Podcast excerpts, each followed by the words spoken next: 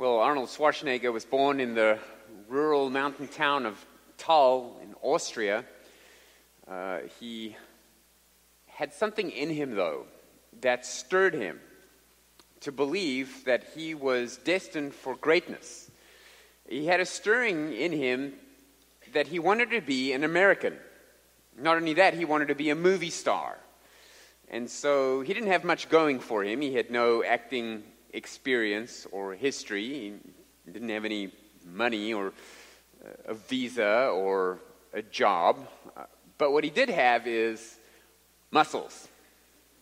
And so he decided to parlay his muscles into this plan of his to become an American movie star.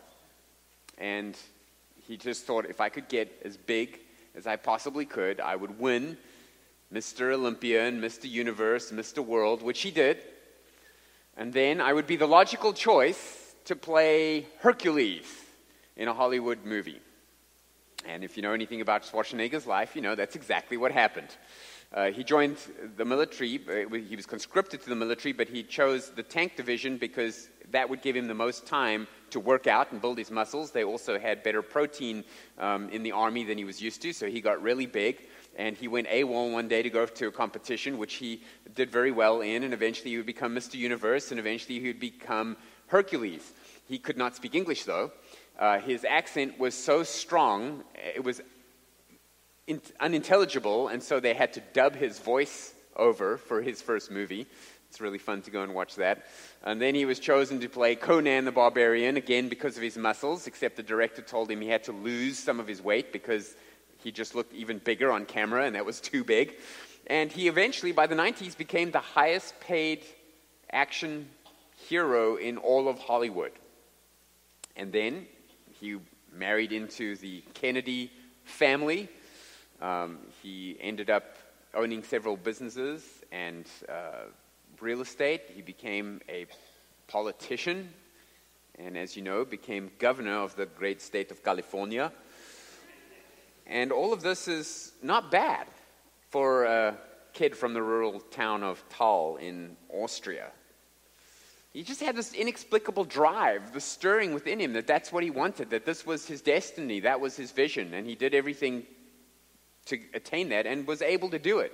He became a person that was very powerful, not only physically, but politically as well, and of course, very well known, very influential, and is a really good example, mostly but Arnold Schwarzenegger has weakness women.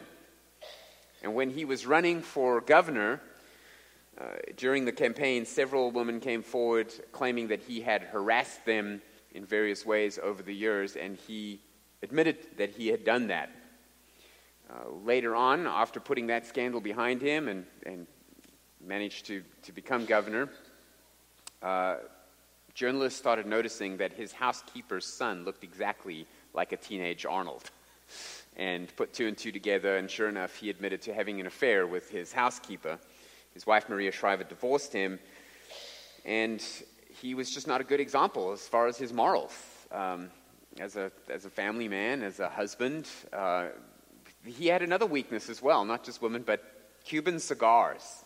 He loved cigars, and not just cigars, but Cuban cigars, which at the time were under the embargo and therefore they were illegal. And yet he was photographed many times smoking Cuban cigars. And a journalist once asked him, What kind of example are you setting by smoking these cigars? Remember, at this point, he was called the Tsar of Fitness. He was part of the Presidential Council on Health and Fitness. He was well known worldwide for um, campaigning for fitness, and yet he was almost always seen smoking and smoking these illegal cigars.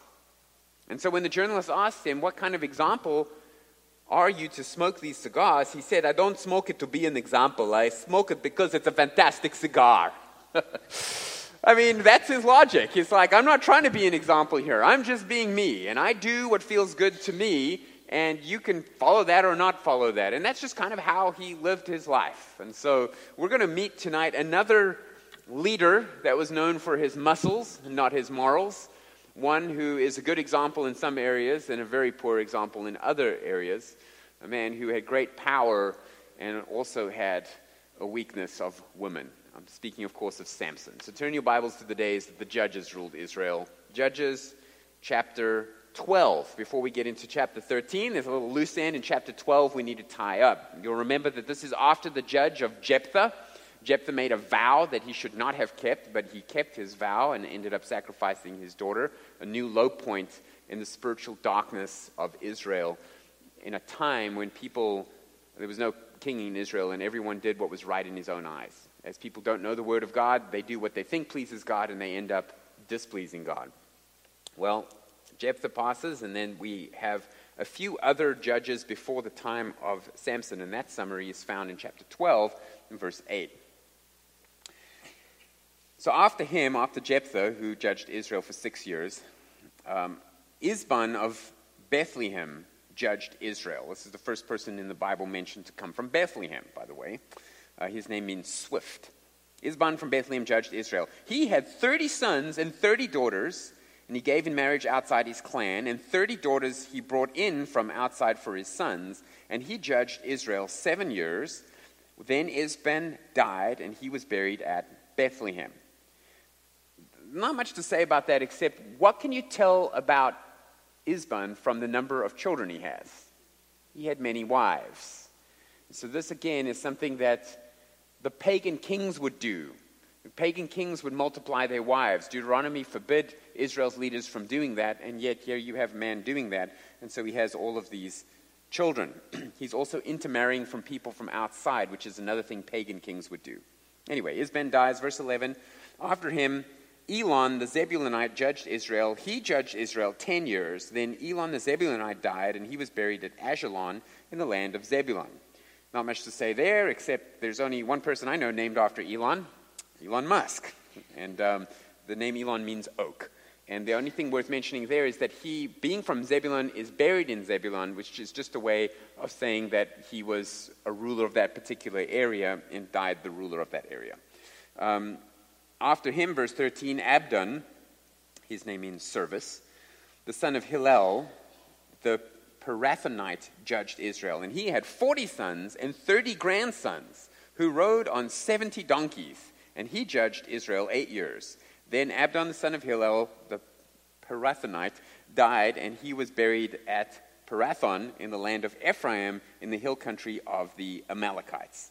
And so the fact that he has all of these sons and grandsons and was able to provide them with donkeys uh, again, it shows he's got multiple wives. He is taking care of generations. He's buying all of his grandkids a car. You know, this was a wealthy person. He was established in this area. That's all we know about them. And nothing else is said of these people in Scripture.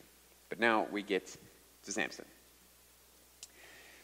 chapter 13. And the people of Israel again did what was evil in the sight of Yahweh. So Yahweh gave them into the hand of the Philistines for 40 years. This is part of the cycle of judges. The people do evil. God then raises up a nation and allows that nation to oppress them. We've seen the Midianites, we've seen the Amalekites. Now we're seeing a new group called the Philistines. And this lasts for 40 years. Notice that the time of oppression gets longer and longer. There was a certain man of Zorah of the tribe of the Danites whose name was Manoah, and his wife was barren and had no children. And the angel of Yahweh appeared to the woman and said to her, Behold, you are barren and have not borne children, but you shall conceive and bear a son. Just stop there for a moment. The fact that he's from Dan is important. The book of Judges begins with the Danites and ends with the Danites and shows that the Danites are pretty much a bunch of lost boys. They're just they're a lost tribe. They're wandering around. They're trying to uh, um, establish themselves, and there's always a problem and their land has now been taken over by a seafaring people. Think, you know, ancient Vikings that come from the Phoenician um, type of military method, which was on these big boats and they would go and raid towns. And they have taken the coast, the Mediterranean coast of Israel, and they've named it Philistia. And so this is a part of the promised land that is completely occupied by the Philistines. The Philistines had five cities um, Ekron, Ajalon, Gath, Gaza, and another one with an A, which it'll come to me in a moment. Anyway, they had these five cities, and they were entrenched on the coast, and they had dispossessed the Danites of their land, and so the Danites have to live with everyone else. So the fact that Samson is from the tribe of Dan is important. So you have this miraculous conception. Verse 4 Therefore, the angel says to this woman, Be careful and drink no wine or strong drink, and eat nothing unclean. For behold, you shall conceive and bear a son. No razor shall come upon his head, for the child shall be a Nazarite to God from the womb, and he shall begin to save Israel from the hand of the Philistines. Then the woman came and told her husband, A man of God came to me, and his appearance was like the appearance of the angel of God. Very awesome. I did not ask him where he was from. I did not tell, he did not tell me his name. But he said to me, Behold, you shall conceive and bear a son. So then drink no wine or strong drink, eat nothing unclean, for the child shall be a Nazarite to God from the womb till the day of his death. So I'll get into a moment what a Nazarite is there. Just notice that it's a permanent state from the time before he's born all the way to, till his death. It's not a temporary thing. Notice, too, that the angel comes to not Manoah, but his wife. This is important. I, I'm not quite sure what the message is being sent here, except that my guess is the Philistines were known for bringing a new god into Israel. In fact, a goddess. Her name was Ashtoreth. And so the Ashtaroth, the plural of Ashtoreth, were goddesses that the Israelites started worshiping because of the Philistines. And she was a goddess of fertility. And so here you have a barren woman living in this area that the Philistines occupy that worship a goddess of fertility, and she's not fertile. But the angel of the Lord comes and says, I'm going to make you fertile, and I'm going to give you a child. And so that's why he comes to this woman. So, verse 8 Manoah prayed to Yahweh and said, Oh Lord, please let the man of God whom you sent come to us and teach us what we're to do with the child who will be born. And God listened to the voice of Manoah, and the angel of God came again to the woman as she sat in the field. But Manoah, her husband, was not with her. So the woman ran quickly and told her husband, Behold, the man who came to me the other day has appeared to me. And Manoah rose and went after his wife and came to the man and said to him, Are you the man who spoke to this woman? And he said, I am. And Manoah said, Now, when your words come true, what is to be the child's manner of life? What is his mission? In other words, this is obviously going to be a very special child. What's he to do? Verse 13 The angel of Yahweh said to Manoah, Of all that I said to the woman, let her be careful. She may not eat anything that comes from the vine, neither let her drink wine or strong drink, or eat any unclean thing. All that I commanded her, let her observe. Manoah said to the angel of Yahweh, Please let us detain you and prepare a young goat for you. And the angel of Yahweh said to Manoah, If you detain me, I will not eat your food. But if you prepare a burnt offering, then offer it to Yahweh. For Manoah did not know that he was the angel of Yahweh. And Manoah said to the angel of Yahweh, What is your name? So that when your words come true, we may honor you. And the angel of Yahweh said to him, Why do you ask me my name, seeing that it's wonderful? Uh, the Hebrew word, therefore, wonderful means um, uh, beyond your expectations. Don't ask me my name. It's, it's, you can't handle my name. so Manoah took the young goat with the grain offering and offered it on the rock to Yahweh, to the one who works wonders. That's the same word, by the way, for his name is wonderful, to the one who does these wonders. And Manoah and his wife were watching, and when the flame went up toward heaven from the altar, the angel of Yahweh went up in the flame of the altar. Now Manoah and his wife were watching, and they fell on their faces to the ground. And the angel of Yahweh appeared no more to Manoah and his wife. Then Manoah knew that he was the angel of Yahweh. And Manoah said to his wife, We shall surely die, for we have seen God. But his wife said to him, If Yahweh had meant to kill us, he would not have accepted a burnt offering and a grain offering at our hands, or shown us all these things, or now announced to us such things as these. And the woman bore a son and called his name Samson. And the young man grew, and Yahweh blessed him. And the Spirit of Yahweh began to stir him in Mahaneh Dan, between Zorah and Eshtaol. So this is just a great story and, and uh, very mysterious. We're not sure what's going on in this character, possibly a, a, pre-incarnate version of Jesus Christ. Some would say that's, if you look up the, the phrase angel of the Lord, angel of Yahweh throughout the Old Testament, it's this um, physical appearance uh, that accepts worship. And, and here he says, Don't ask me my name. We're not going there. And I'm not going to eat with you. We're not at that stage yet where we can be in fellowship. This nation of mine is in turmoil. They are in rebellion. And they, for the first time, in the book of Judges are not even calling for a Savior. But God is initiating. And so this angel comes and he gives him this message. And you can see here that Samson gets his brains from his dad, or shall we say, lack of brains. Because the dad's like, We've seen the Lord, we're going to die. And the mom's like, Well, he just told us we're going to have a baby. So we're good for the next nine months, you know. Um, so she's the one that's thinking this through. Manoah doesn't know what's going on. I, I don't think he's showing much doubt here. He's just, he's confused. Uh, what is this? What shall we do? The angel goes back, not to him, but to the woman, and gives no new information and just says, What I told her was enough. Let me, let me just tell you to do what I told her. And so God is working here through this woman in this culture where this goddess of fertility is being worshipped. Almost like, so you, you want to give your power to these female goddesses? Well, then I'm not even going to come and speak to the husband, I'm going to speak to the wife. You know, there's that sort of uh, intersection of what's going on in their personal life with what's going on with the, nat- uh, with the nation. And they didn't appear to ask for this child. They don't say, God has heard our prayers. This is a complete surprise to them, in the same way that the nation of Israel is not asking for a Savior. But tonight we're going to see God's action and our reaction and see how those two work together. God's action and our reaction. So, firstly, in God's action, in verse 1, we see the people of Israel again did what was evil in the sight of Yahweh. So, Yahweh gave them into the hand of the Philistines for 40 years. And just to remind you that there's this constant cycle of the people sinning, them being invaded, they get fed up with it. Uh, they feel sorry. They cry out to God. They repent. He raises up an individual who usually leads an army. And the army then overthrows the whole nation and delivers them. And then the people worship Yahweh for a short time, and then they forget, and they start sinning, and it's rinse and repeat, okay? And that's the cycle of the judges.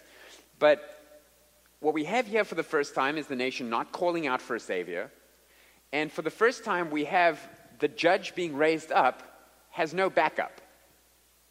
There's no, um, you know, Jephthah had his band of merry men, and Gideon had his elite force of 300. And even Ehud had his backup army to come and mop up the, the opposing armies. All of the judges lead armies, Barak and Deborah as well. But here we have a new judge, and he's on his own. He is a one man army. He is the He's the Rambo, you know, of the Bible. And so he's going to need, well, he's going to need muscles. Okay, he's going to he's going to be, need to be strong. If he's the only one going up against the entire Philistine force and constantly defeat them, God gives him the supernatural strength, which is not mentioned to Manoah and his wife. So they don't know that that's coming. But here we see God initiating the salvation of his people by raising up this deliverer. The Philistines, as I said, are a seafaring nation. They were descendants of Ham, not Shem. So they are not uh, Semite people.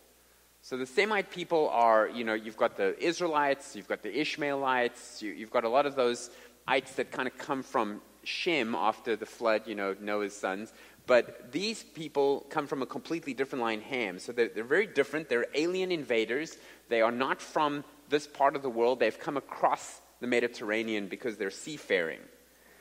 As I say, they brought the, the Ashtaroth with them. They occupied Israel in the early Bronze Age. And they are known for the, the, the way they are depicted in murals of the time.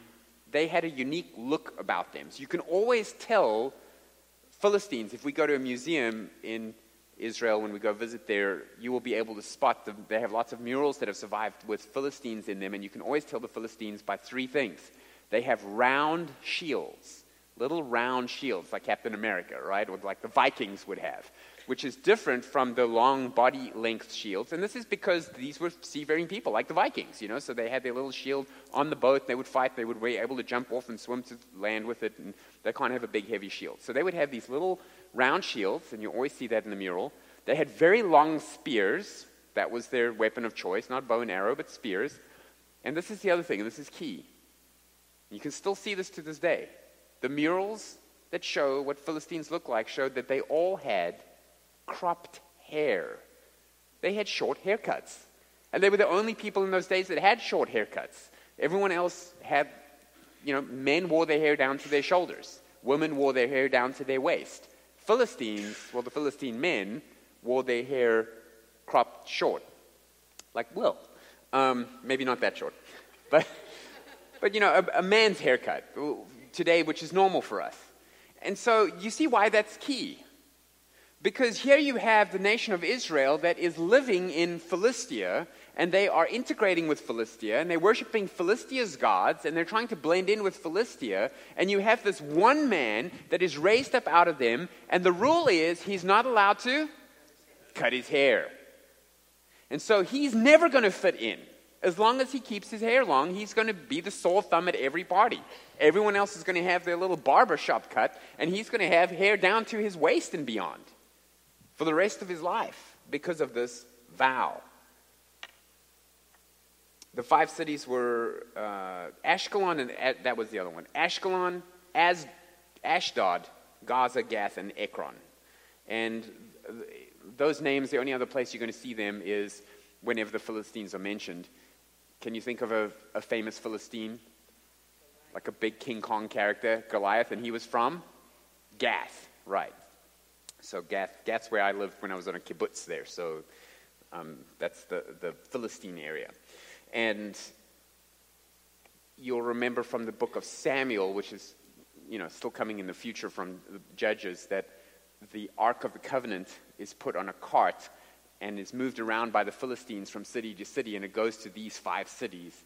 And that's where tumors break out because the Ark of the Covenant is in Philistia. Um, the other god that they worshipped was the fish god. Anyone know Trivial Pursuit questions? The fish god's name? Dagon. Yeah, Dagon, the fish god. You also learn that in Samuel. Um, he was a, a, man with a fish head. And um, a dag in Hebrew, D A G, is, is, a fish. It's the thing that swallowed Jonah is a dag. And so he's Dagon. And they were worshiping these, these gods rather than Yahweh. I wonder if in your life you've ever been like the Israelites, the way they were here in Judges, where they're kind of just sitting in their sin. They're just stewing in it. To them, they're, they're just getting on with life. They're not even crying out. They're, there's this oppression. They're living in, under the thumb of a foreign people, and they're not even asking for deliverance. This is happening in the promised land. All the Danites had to do is say, Lord, we want our land back. And, and this is promised land. This was their right. God would empower them to do this as he had done with, with Joshua. But they don't even bother. They're just sitting, stewing in their sin. We'd rather have Philistine invaders enslave us than worship Yahweh, is what they're saying. So, good for Israel and good for us that we serve a God who initiates salvation. That even when we are stewing in our sin, He's not going to leave us there. He's going to draw that to a point of exposure so that He can deal with that sin. Romans 3:10 says none is righteous no not one no one understands no one seeks after God not even one but then Romans 5 tells us in verse 8 but God shows his love for us that while we were still sinners Christ died for us and Romans 10 says I have shown myself to those who did not ask for me this is the God that we serve he initiates our salvation in the same way he initiated the deliverance of Israel and so he does this. Verse 2 There was a certain man of Zorah of the tribe of the Danites. His name was Manoah. His wife was barren and had no children. The angel of Yahweh appeared to the woman and said to her, Behold, you're barren and have not borne children, but you shall conceive and bear a son. There is a lot of parallel between what's happening here with Samson's birth announcement and the birth announcement of Jesus. An angel comes and tells a woman who has no business having a baby that she's going to have a baby and that this baby is going to be the deliverer of his people. And that this is something that God is initiating, and God will use his supernatural power to make this work. And Samson, we know nothing about his childhood, just like we know nothing about Christ's childhood. Kind of skips scene to the last three years of his life. And all of the action happens during that time, just like with Jesus. So the person of Samson is going to be a living example of how God uses flawed people to accomplish his will and work in the world. So all of these judges are kind of foreshadowing the Messiah who's going to come, the deliverer, the Savior. Because remember, the judges are called saviors. But they, they save their people physically, but they can't do it spiritually. And the saviors themselves are all flawed. And they just appear to be, be getting more and more flawed as we go in, deeper into the, the book of Judges. And now we're going to see a new low point, the worst example so far of a judge that's been called by God to deliver his people. And it's Samson. Samson's only usefulness to God is going to come from the strength that God gives him. Samson isn't even particularly um, driven by the desire to be obedient. He, he's not even particularly aware of what God wants him to do and wanting to do it. So God, using providence, orchestrates circumstances that prod Samson into doing what God wants him to do. And so you're going to see things like Samson makes a foolish choice, but it was of the Lord. It was of the Lord. So even Samson's folly, Samson's sin, is of the Lord to do what he's meant to do, which is to single handedly drive out the Philistines, to defeat them. So Samson's going to use and abuse the strength that God gives him, and God's going to take it away from him and give it back to him once he's been humbled.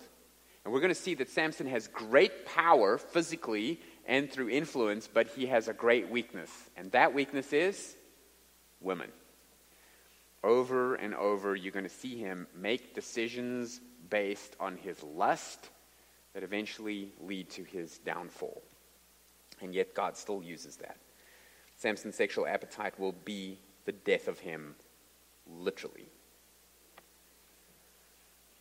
This underscores that the birth announcement that's coming to the woman here in the midst of a culture that's worshiping the feminine deity, it's the woman that is ultimately the downfall of the hero of the story. It's quite an interesting thing. So, this is God's action. We see him initiating this deliverance. Now we move on to the human reaction.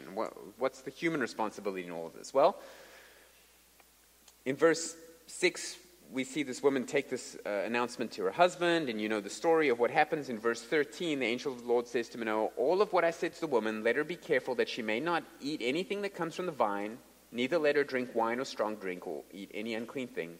All that I command her, let her observe. And when he spoke to the woman, he said to her earlier that he was going to be a Nazarite. That's in verse um, 7. Eat nothing unclean, for the child shall be a Nazarite to God from the womb. And she says, to the day of his death. This is a permanent vow. So a couple of things happen here. The woman, uh, the husband wants more information. The angel shows up, gives him no more information. I kind of like that because we always want a little bit more information, don't we? We always want to understand a little bit better of what's expected of us or what's going on here. And, and the angel really doesn't. He says, This is a need to know thing. Don't worry, I'm going to take care of everything. All you need to know is this is what's going to happen. God wants us to trust and obey him. So the only thing they're really told about Samson is that he's going to deliver his people from Philistia, and therefore he needs to be a Nazarite. Now, I want you to turn to Numbers chapter 6. I'll go back to the Pentateuch, to Numbers, after Leviticus and before Deuteronomy. And just to clarify, a Nazarite is not a Nazarene. A Nazarene is a person from the town of Nazareth. So Jesus was a Nazarene. He was not a Nazarite. In fact, there's only one Nazarite mentioned in the New Testament, and that is Jesus' relative, John the Baptist, was a Nazarite. So, what is a Nazarite? Well, you're about to become an expert on Nazarites because this is the only information about Nazarites in the Bible. Num, um, Numbers chapter 6. The word Nazarite, uh, it, it comes from a word that means holy or set apart. Um, it's also used of vines that were not pruned.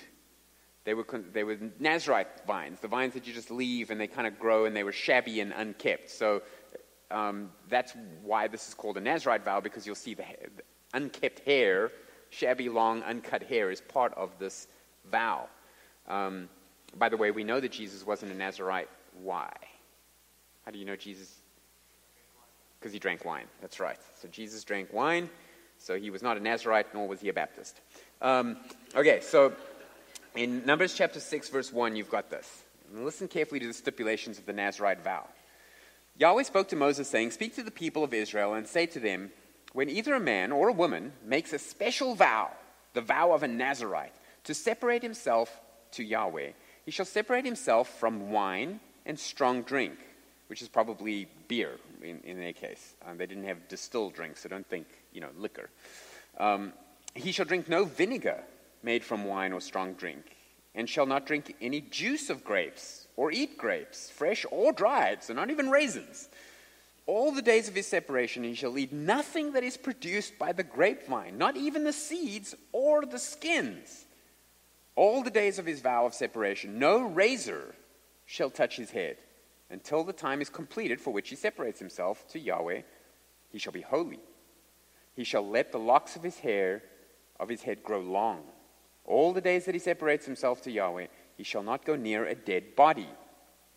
Not even for his father or his mother or brother or sister, if they die, shall he make himself unclean, because his separation to God is on his head. All the days of his separation, he is holy to Yahweh. If any man dies very suddenly beside him, and he defiles himself, his consecrated head, then he shall shave his head on the day of his cleansing, and on the seventh day he shall shave it. And on the eighth day he shall bring two turtle doves and two pigeons to the priest in the entrance of meeting. And it goes on and on about, you know, the male lamb, and then there's a, you know, it's a big, it's a big deal if he breaks his vow. Um, and then for the rest of the chapter, it's kind of going on how the, um, the boiling must happen and all that. And then in, at the end of verse 20, it says that now he can drink wine after that's happened because he's no longer under his vow after he's done all of this. And to start his vow over, he needs to shave his head and start from scratch. Okay, so what we know about Nazarite vows, you don't see a lot of it in Scripture, but we know from history the way the Jews applied this was if there was a, you could make a Nazarite vow for anything. Anything that, where you wanted to consecrate yourself for a specific task, you would make a Nazarite vow. And you'd say, I'm not going to cut my hair until this thing is done. It was always voluntary, it was always temporary. And it could be a man or a woman, but in history it was usually men. And it was usually when they went off to war. So if they knew that they were going to war, they would say, I'm going to take a Nazarite vow from now until the time of war because they were preparing themselves for death. And so you would, you would leave out wine and strong drink, which in those days was a big deal because they didn't have anything else. You know, they would drink water, and the highlight of their day was their sundowner, you know, their little glass of wine, and now they can't have wine. So they're really saying, I'm giving up my only culinary delight. But it was more than that. It had anything to do with, with grapes. The Nazarite couldn't have, of course couldn't cut his hair, and the other thing is he couldn't go near a dead body. Not even his own family. He couldn't go to the funeral. He couldn't be near a dead body. And if he at any point breaks his vow, he has to start over. And he shaves his head and he, you know, has to do the whole sacrifice thing and it's this big deal. Even if it's unintentional, even if a guy, you know, you're sitting in the pew and the person next to you has a heart attack, you're like, oh, I was two days away from the end of my vow oh well, I got to go shave my head and do the whole thing and start over and start the year from scratch. That's, that's how strict this was. And so it wasn't used a lot in Israel's day, but he is the most um, uh, graphic illustration of it. Samson is. You can go back to Judges. So Samson's vow is quite unique in that it's made for him. It's not voluntary. It's made before he's even born. It's not for a specific period of time, it's his whole life. From while he's in the womb, his mom can't even um, drink wine or have grapes or anything. And it granted him this superhuman power, which we later find out is linked to the vow. And when the vow is broken and his head is shaved, he loses his power until he's humbled, and then it comes back when his hair grows back. So, the power that God gives him is a supernatural power. That's clear. So I, I know I mentioned, you know, I'm kind of drawing a parallel between him and Arnold Schwarzenegger, but my theory is Samson didn't have big muscles. If I were going to do a movie of Samson's life, I would not cast Arnold Schwarzenegger. I would cast like I don't know, like Ed Norton or someone, you know, Brad Pitt, someone who's good looking and has good hair, but he's kind of wiry, but ripped. Um, that's who I would cast. I think that he had small muscles because Firstly, his strength has nothing to do with how much he can bench press. His strength is entirely supernatural. I mean, we're not talking about a guy who can deadlift any more than anyone else. We're talking about a guy who can lift a Land Rover over his head and hike a marathon distance and then dump it at a gate. We're going to see that later. Um, not the Land Rover part, but the weight of the gates. Like, this is absolutely supernatural what this guy can do. So it's not because of his muscles, firstly. And secondly, the Philistines seem absolutely mystified by how this guy could be strong. And they keep trying to find out what is the secret of his strength. Now, it could just be that level of strength. But even when they attack him and stuff, it's like it doesn't feel like they're attacking this huge combat veteran. You know, like they're attacking a scrawny guy, the kind of things that they do with him, and yet he just always whips them.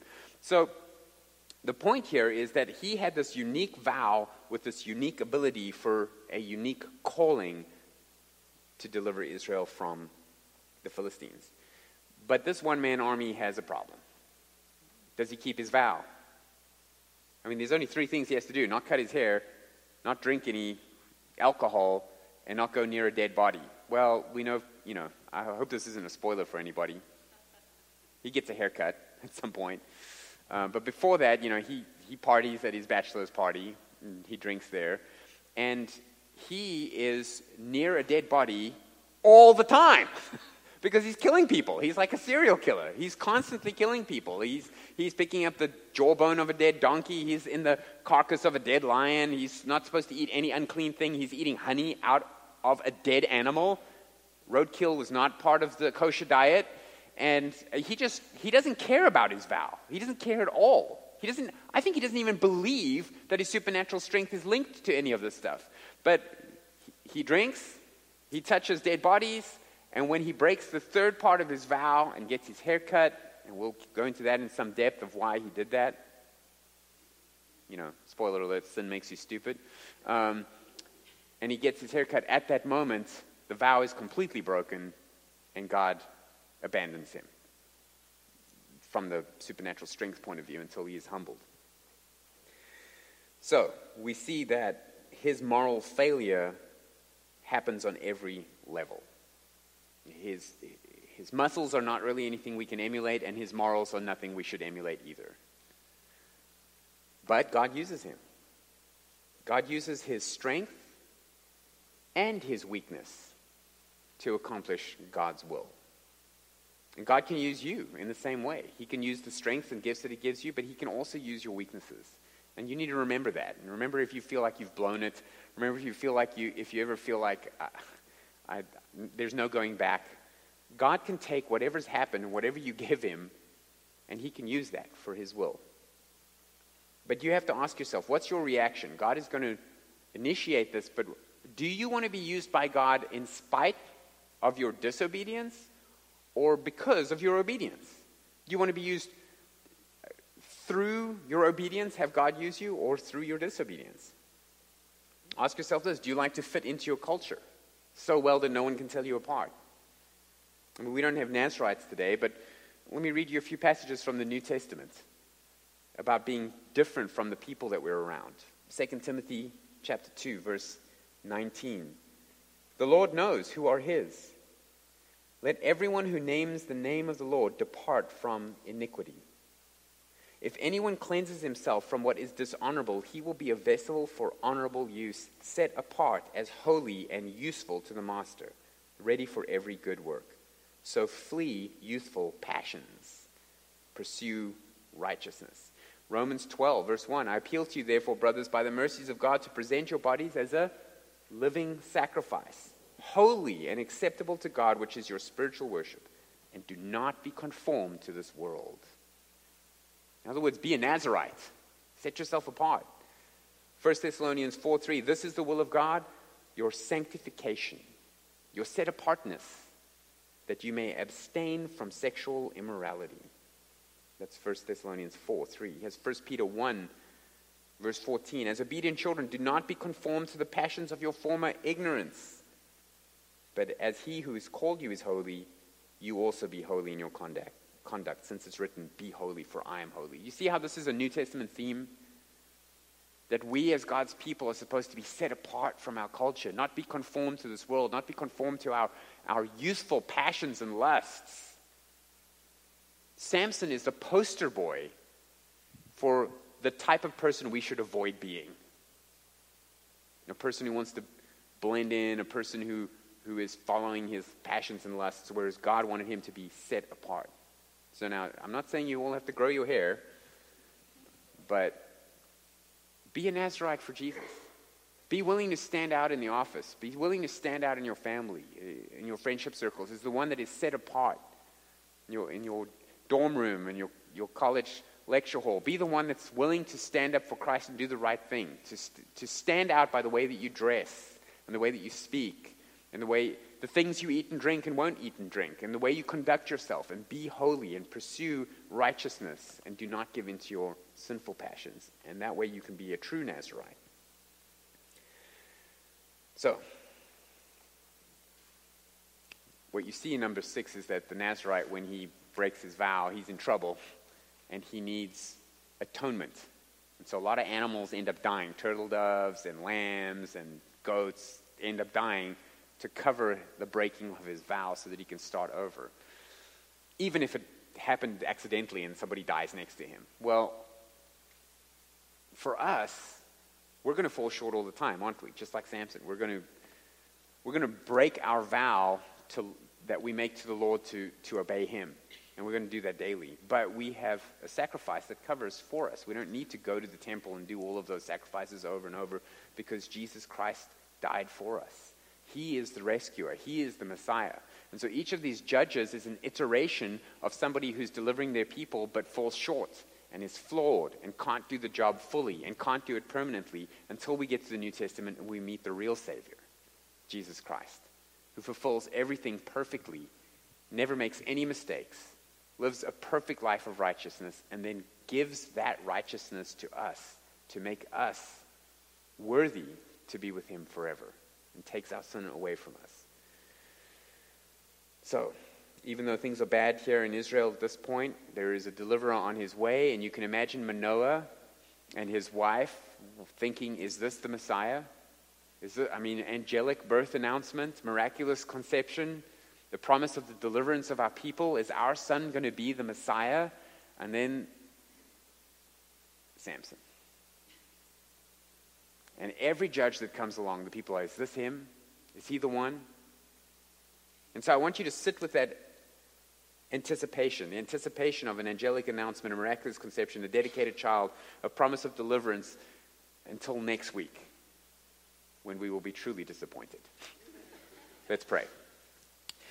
Heavenly Father, we do thank you for the reminder that we should not put our faith in people, that we will always be disappointed, and that the only one that lifts us up from our miry sin and washes us permanently is Jesus Christ. And so we worship you, Lord Jesus Christ, and we thank you for what you've done for us.